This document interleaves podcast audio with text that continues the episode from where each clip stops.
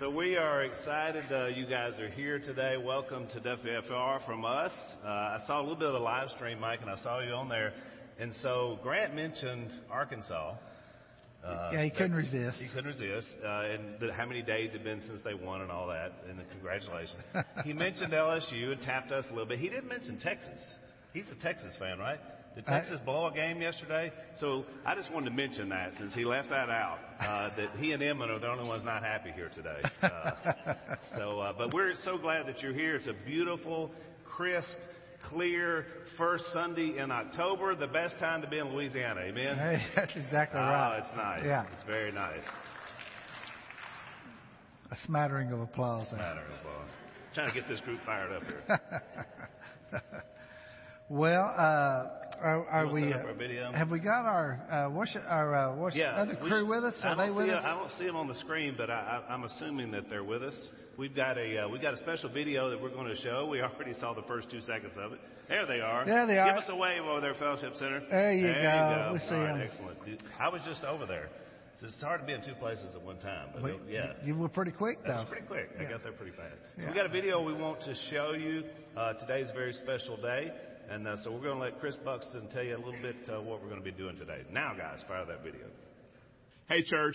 This is Chris Buxton from Jonesboro, Arkansas.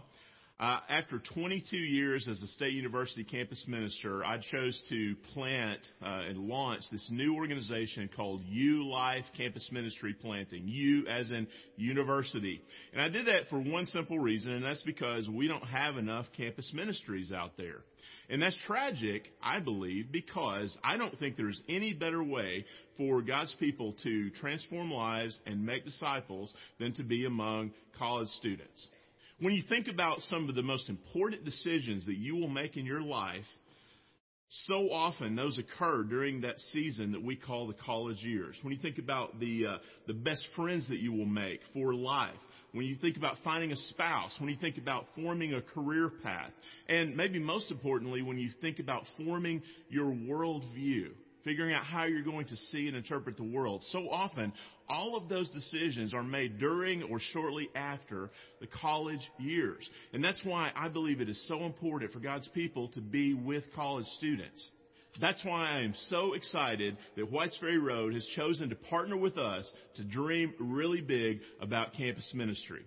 Over the next three years, our plan is to partner with you to help start new campus ministries at Louisiana Tech, at Grambling State, and also to start right here in Monroe with the University of Louisiana Monroe campus ministry to help revitalize and strengthen that ministry right here in your backyard. The first major step in that direction is that we have been able to bring to you Simon and Bridget Everett. I know as you get to know them, you are going to love this young couple. They are sweet, godly people, but also they both come from a campus ministry at Arkansas Tech University that really knows how to view the campus as a mission field. And they're going to bring their expertise here to help revitalize and strengthen the ULM campus ministry. So thank you Whites Ferry Road Church for being willing to partner with us at U Life Campus Ministry Planting and for dreaming really big about expanding God's kingdom through campus ministry. Thank you, Chris. Amen. So we want to call up our elders uh, in, in, both rooms. I know that uh, Johnny and Randy are in the other room. If you guys would go up front over there, and whoever we have in here, come up, please. Also, we want Simon and Bridget Everett to come up and join us on stage. We want to pray over this uh, new couple for us. Exciting times. Um, also, anybody that's a college student, if you're in this room or if you're in the fellowship center, if you would go forward, uh, we want to pray over you guys in this ministry. Uh, any campus, welcome. Glad you guys are here. Uh, also, I just wanted to say a, a, little bit of thank you as folks are making their way forward uh, to Harley and Derek and Gavin and Sarah and Michael, many who have been just stepping into the gap uh, the people that have been blessed uh, by our campus work, but now are blessing other people. That's called paying it forward. That's what we do. And that's how you're going to build this campus ministry. I'm thankful for Ryan and Miranda Lee uh, and the volunteer time that they spent, the Dashers, the Atkins, the Osborns, and everybody else that has stepped in to the lives of college students. this day is possible because of all that groundwork that was laid for you guys to be here now. And so we, we are honored. We are excited about what God's going to do. It's going to start at ULM. It's going to spread like wildfire to Tech and to Grambling, and we're going to see what God does with all of this. So we want to officially welcome you guys here. We want to have a prayer over these guys as well as all of our, all our college students. Let's pray. Father, it has been a joy over the last number of weeks to get to know Simon and Bridget and to uh, to dream with them about the possibilities.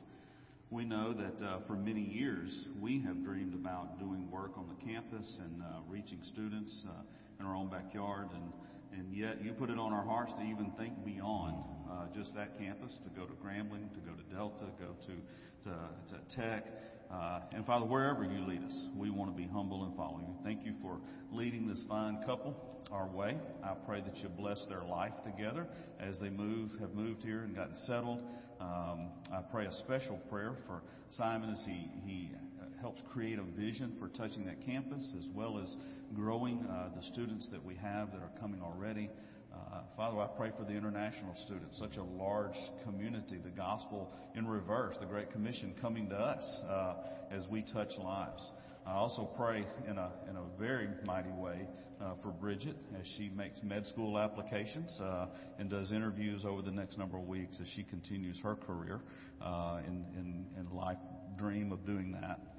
Thank you again for blessing uh, us with this couple, and we share with with them their vision that you have planted on their heart uh, to touch lives uh, in such a, a, formidable time of life that we can impact a generation, not just with our college, but with our high school and middle school and all the way down to our children uh, that will rise up uh, and glorify your name. It's through Jesus we pray. Amen.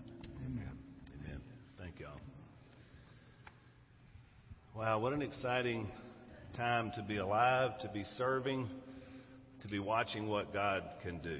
Uh, I'm super pumped about it. You know, it's it's interesting because I was converted. Uh, I grew up here, uh, came here when I was 10 years old, had been in church most of my life, uh, and then was a prodigal and uh, wayward for a while. And when I came back home and came to Christ, I was that age.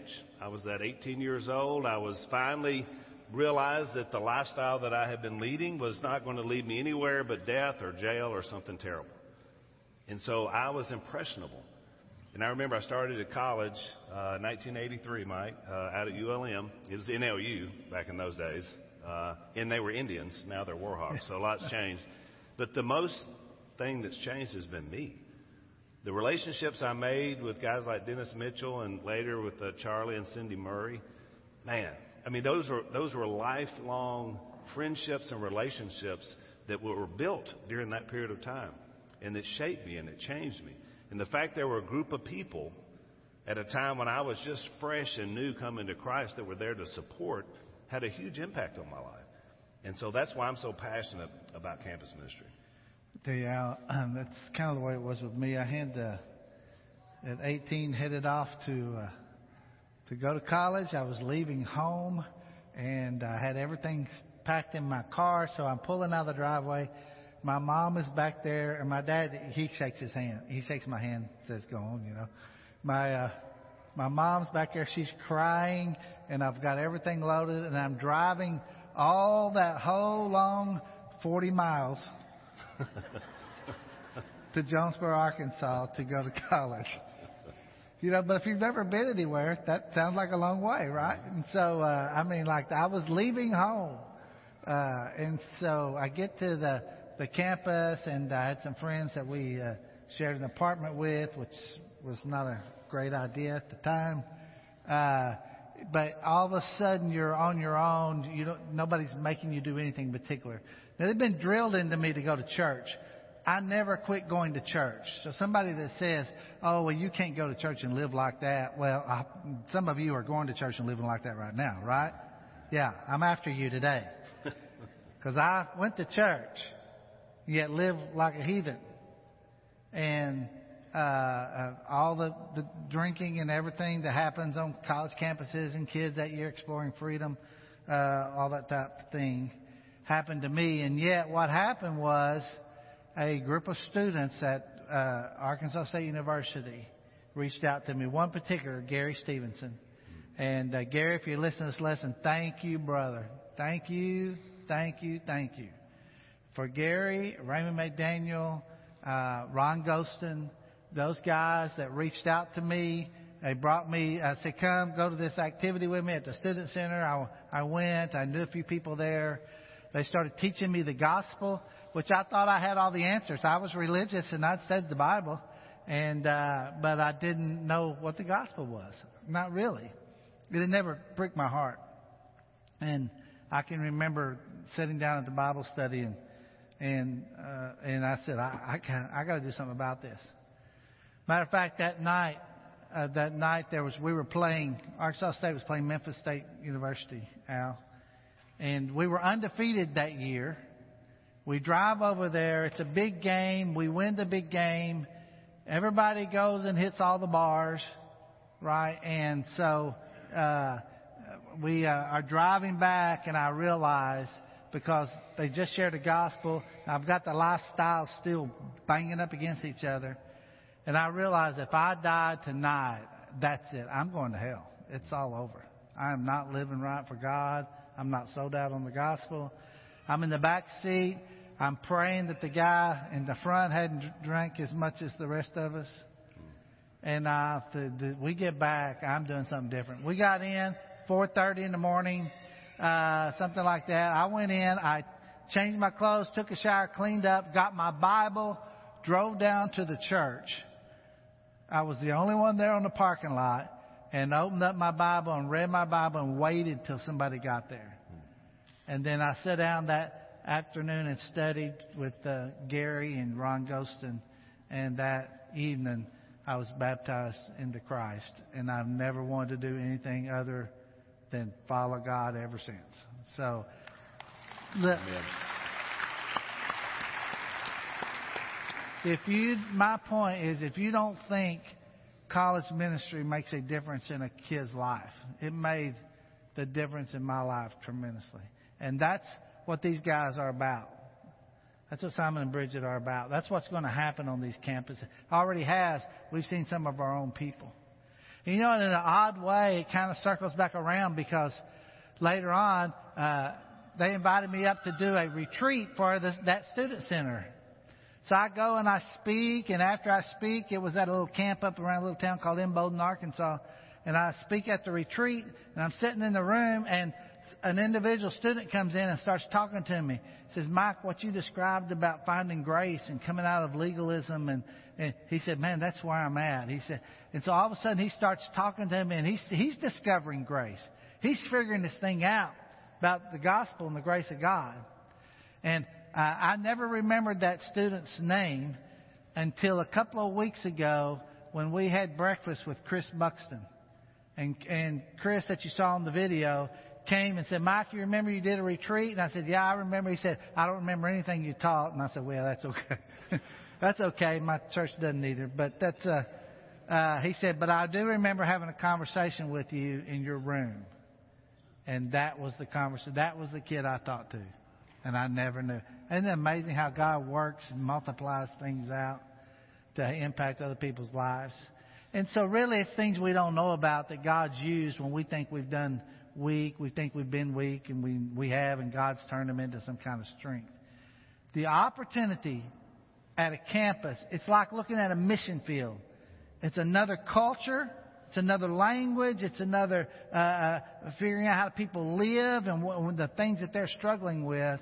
And uh, that's right up our alley, right? That's what One Kingdom is all about. Mission work, figuring out how to go into a foreign country or a foreign country right here on a campus and making the most of it to reach people for Christ. I love your testimony, Mike. And it's also a reminder of what we've been talking about in the book of John. We have to be light in dark places. And you do that by conversations. You don't have to be a preacher. You don't have to be a teacher. You don't have to know all the Bible. Just like Mike, he was a new Christian and he shared a conversation that was full of salt and grace. We can all do that. That's what we do to, to win a campus, but that's what we do to win anybody, anywhere. That's the power of it. In our text, we're at the end of John chapter 12, and we're sort of at a turning point because everything up through the first 12 chapters of John We've seen Jesus doing ministry. Uh, we've seen him doing miracles. We've seen his message about the kingdom and the Messiah and the Lamb of God. And look, everybody else has seen that as well. Been quite a few folks that have been following him around. We get into John 13 next week. It's going to now go into that weekend that changed the world and changed all of us. But everything up to now was about convincing, was about saying, This is who I am. This is what we're going to do. This is who you need to look to. And so we get to this last part of the text in John chapter 12, and Mike and I were excited about we, our lesson today is entitled The Faith Stealers. And I really thought about campuses and college kids in particular and how the evil one, this thief that mm-hmm. Tommy preached about a few weeks ago, comes only to kill, to steal, and destroy. That's what we're up against. But it's not a new thing. It's been going on the whole time. Because you, you, figure if you would have been walking around with Jesus and seen all these amazing things, what would happen? What would be the results of the big finale that we start next week? In verse 37, even after Jesus had performed so many signs in their presence, they still would not believe in him. What? Really? Everything he's done? Everything he said? Sinless? Perfect? Nope. The thief.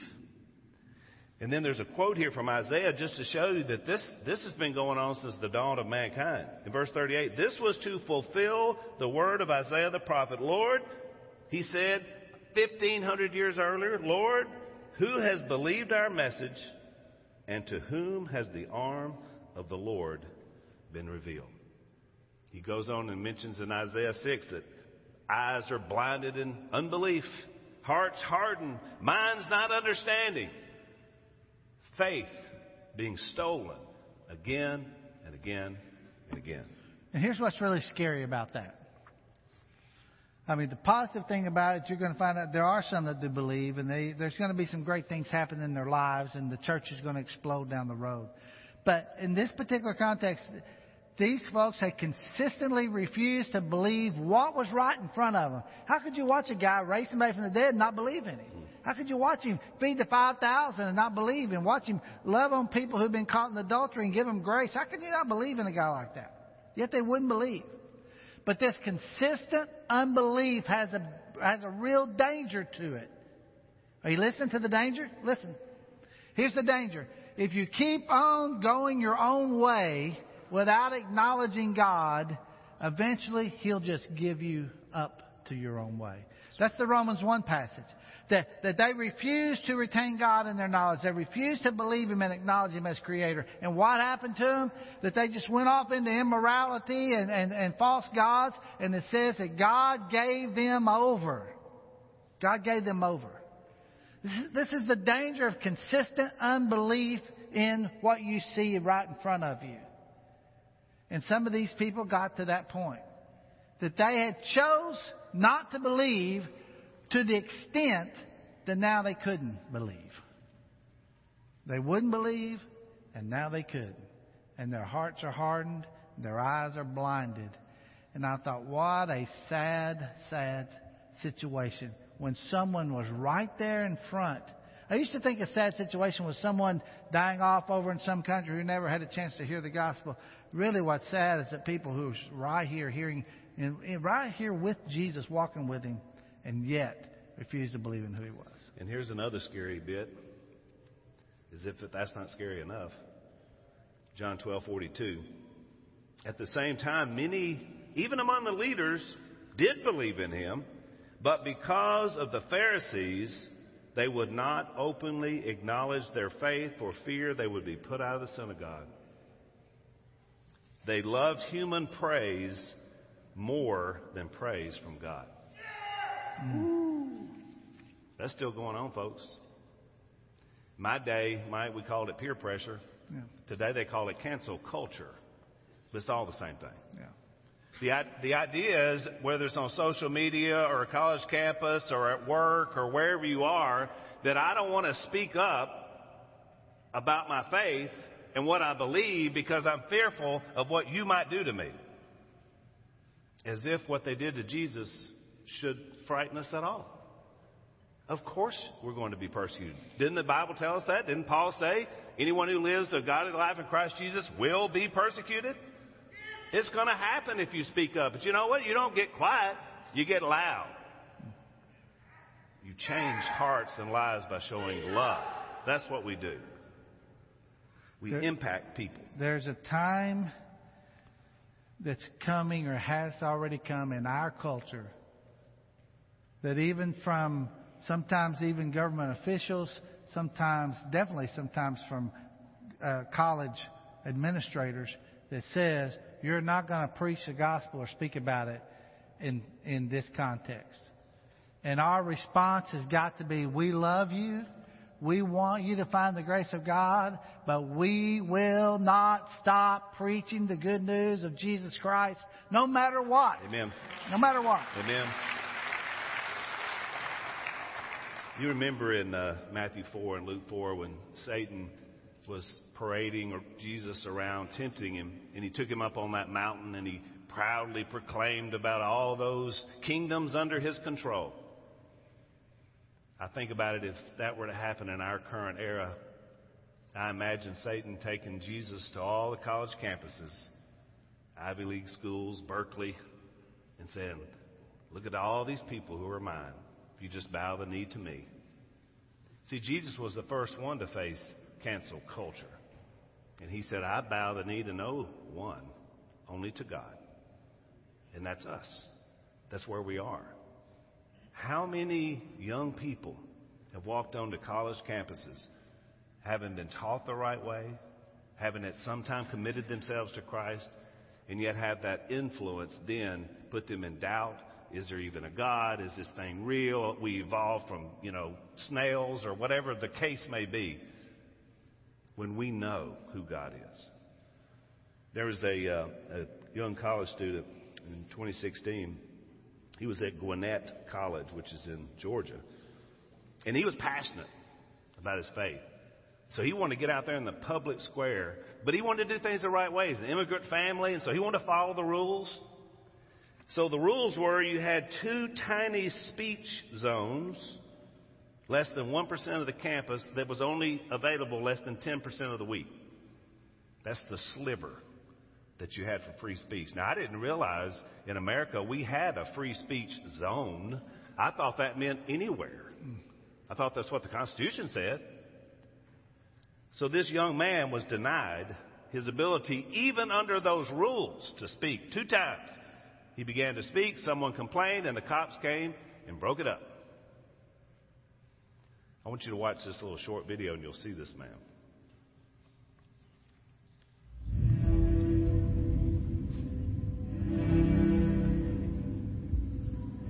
I did everything they told me to do. I moved where they told me to move. I applied for the permissions they told me to get. And still, even with all the T's crossed and I's dotted, they told me I couldn't peacefully express my faith.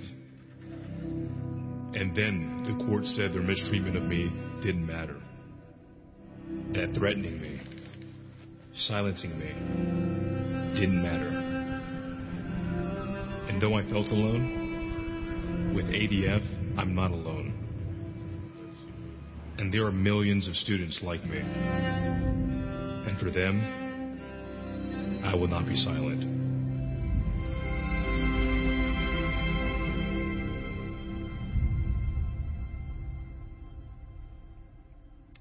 The uh, ADF he mentioned is Alliance Defending Freedom, which is a group of Christian attorneys that take cases to the Supreme Court, which is where this case is going. So be praying for that this summer.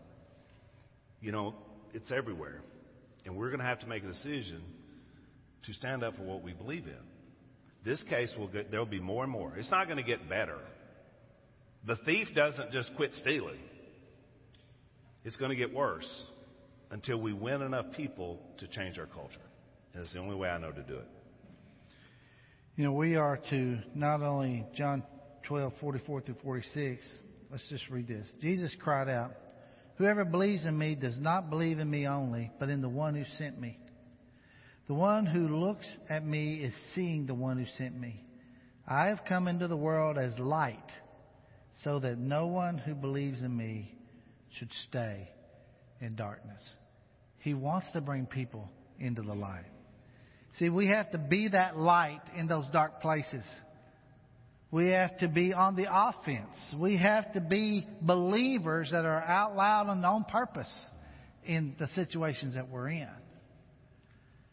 And I think it's sometimes it's so easy for the church to think backwards. We think about protecting our kids as they uh, get ready to graduate and go off to college and and and and I understand that there's that natural protection I I don't want anything to happen to them but somewhere we got to prepare them strong enough that we send them out as missionaries into these campuses where they go on the offense with a, such a strong faith that they're going to make something happen when they get there we have to think of it that way in 1904, a young 16 year old man named William Borden gave his life to the Lord.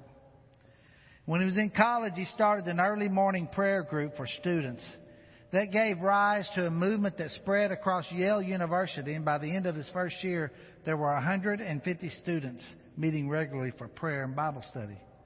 By the time he graduated, 1,000 students were doing it, and he had also started an outreach ministry to the uh, drunken men in the community and bringing them for rehab. After doing graduate studies at the Princeton University, William Borden left the United States as a missionary to China, but he never reached his destination. On the way there, he contracted spinal meningitis and died. In the Bible he left behind, he had written these words No reserves, no retreats, and no regrets. Do you think his life was a waste? No. His life wasn't a waste. He made an impact in the world in which he lived at the time. And out of his teachings, it got multiplied time and time again through what we always refer to as discipleship. We need students and we need adults and churches to raise up to once again dream about how we can take uh, a campus for Christ, how we can have, have hundreds or thousands reached in areas because of the gospel. We can't back off because of political correctness or government or anything else. We are going to be forced to, I'm afraid, I hope we have just the freedom to, but I'm afraid we're going to be forced to be bold in the face of a culture that does not want to hear about Jesus. But Jesus needs to be heard about. People need Jesus more than they need the next breath of fresh air. There are people on these campus colleges that, that are going to be future leaders and future researchers and doctors, and, and they need to understand who made this world and who made them and what they can do in an impact for the kingdom of God. Please Please be praying for our mission efforts on these camps. Be praying for Simon. Be praying for his wife. Be praying for these students. They are missionaries in a hostile world, and we've got to surround them and encourage them uh, with boldness and enthusiasm to get the job done. So, sorry, I got got the preaching there. I was got the preaching. He's radiating heat over here. That was really good. if uh, if our praise groups uh, would come up. So, what we're saying is to everybody, but especially to you 18 to 20 somethings, don't wait to figure out what you're going to do the rest of your life. Your life is right now. My greatest regret is that I let the evil one steal three or four of some of my best years, mm. Running around acting like a fool. I regret that. So many opportunities I missed. Me too. But you know what? Today is a new day, and there's new mercies in it. And we have an opportunity to be changed. We're going to need prayer. We're going to need boldness. We're going to need witnessing. And we're going to need to get behind what we're trying to do. That means resources of time, money, effort to make things happen. That's what we're asking for today. And we're also, anytime we're together, asking for us to be able to go all in on this. If You guys are watching on live stream. This is your opportunity today to make a decision. We want your help for our ministries and what we're doing here. We've geared up. Mike was reading me some amazing notes today from some of you that are having heart and life change because of this, because of unashamed, and we praise God for it. Mm. Today's a day to renew and commit. Those of you in the Fellowship Center, I just want to encourage you guys what a blessing you are to our church, those college students that are in there. You are our focus today because you are our future. We're depending on you to go all in yeah. and to make a difference and an impact. If anyone has a need today to come to Christ, prayer request, or just a prayer, to come forward.